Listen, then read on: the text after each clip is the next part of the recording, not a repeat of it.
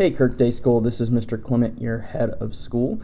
Wanted just to give you a quick update on our faculty professional development. Our, one of our core values at Kirk Day School is to create lifelong learners. We hope that they can have a taste and appetite for excellence by doing so. You often receive a quarterly, a weekly, even sometimes daily reports on your students and perhaps what they are learning. Teachers want you to see cross curricular impacts, how your students' learning can build throughout the year across subject matters.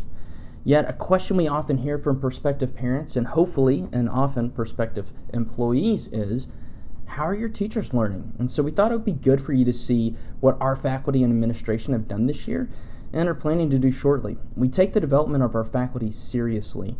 While this, in summary, does not include everything, I want to make sure that you at least kind of get a snapshot of what's going on behind the scenes with our teachers, as we hope that they can be good examples of what lifelong learners look like and how we are using our resources to increase the knowledge base of our faculty. That being said, we also want to make sure that the education our children receive each and every year is continuing to get better. So, here's a few things that have kind of gone on in November.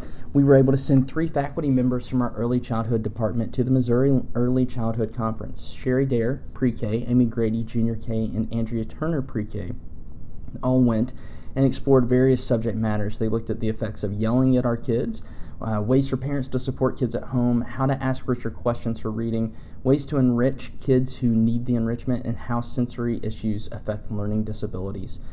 Uh, they also, after going, presented to our faculty and helped our faculty have a better understanding of what they learned and what they do in our early childhood department and how that affects what we do with our lower, middle, and upper classrooms as well. Also, uh, Miss Ev Reith, who many of you are fans of in first grade, was just selected in a highly competitive professional opportunity, and she is one of 30 teachers nationwide that will get to participate in the CSI Bible Instruction Symposium in Washington, D.C. So Miss Reith will get to go to this symposium in February and represent Kirk Day School, and so we are so proud of her. In February, Miss Diane Ablin and Miss Debbie McCracken will attend a conference hosted by the Bureau of Education and Research, which is really on doing more for students by doing less. This is led by a gentleman named David Ginsburg. Earlier this fall, Miss Cindy Carter, one of our early childhood resource teachers, and Mrs. Julie Schaffner attended TBRI workshop. And uh, TBRI is a trust based relational intervention and this is really designed to equip educators to help children from hard places, abuse, neglect, and or trauma. Surprisingly, uh, the trauma that our kids experience sometimes may seem small to us as an adult, but it can have a deep psychological impact. So, the goal of this is to help disarm fear, optimize learning, and really facilitate healing for vulnerable children in the classroom. Then, as we enter into this spring semester of 2019, Mrs. Katie Badnock, our art teacher, will be finalizing her master's in education from Regents University.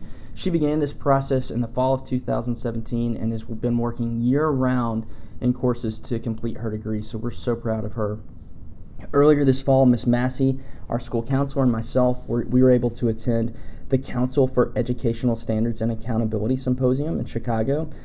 This group, also known as CESA, CESA, is a conference and an annual meeting for the top Christian schools in the nation. This year's conference was centered around creating coherent Christian communities, and honestly, it was amazing. We got to hear Rosalind Wiseman, who is the author of Mean Girls, as well as many other nationally recognized speakers in Christian education, and really spend time with the heads of school and other administrators that are really being innovative across the nation, but it's all for Jesus, which is a really great thing. Uh, while we were there, Miss Massey and I were also able to present to several schools um, on handling conflict and the ways that we do that here at Kirk Day School. Finally, Dr. Weimer, um, our academic dean, is a national trainer in the SPIRE curriculum, and we use that in our reading resource program, our kindergarten classes, and all of our uh, ESS intensive classrooms. Dr. Weimer has trained faculty as well as um, hundreds across the nation, but she also gets to train our faculty. So she's formulated a calendar for this uh, where some of our local faculty uh, from around the St. Louis area, as well as those in house, all, all attend her workshops. But she's also developed a plan for us for professional development around our campus. So, a few of those that we've had so far have been writing a successful test and keys on doing that, which Dr. Weimer presented to our faculty earlier this year.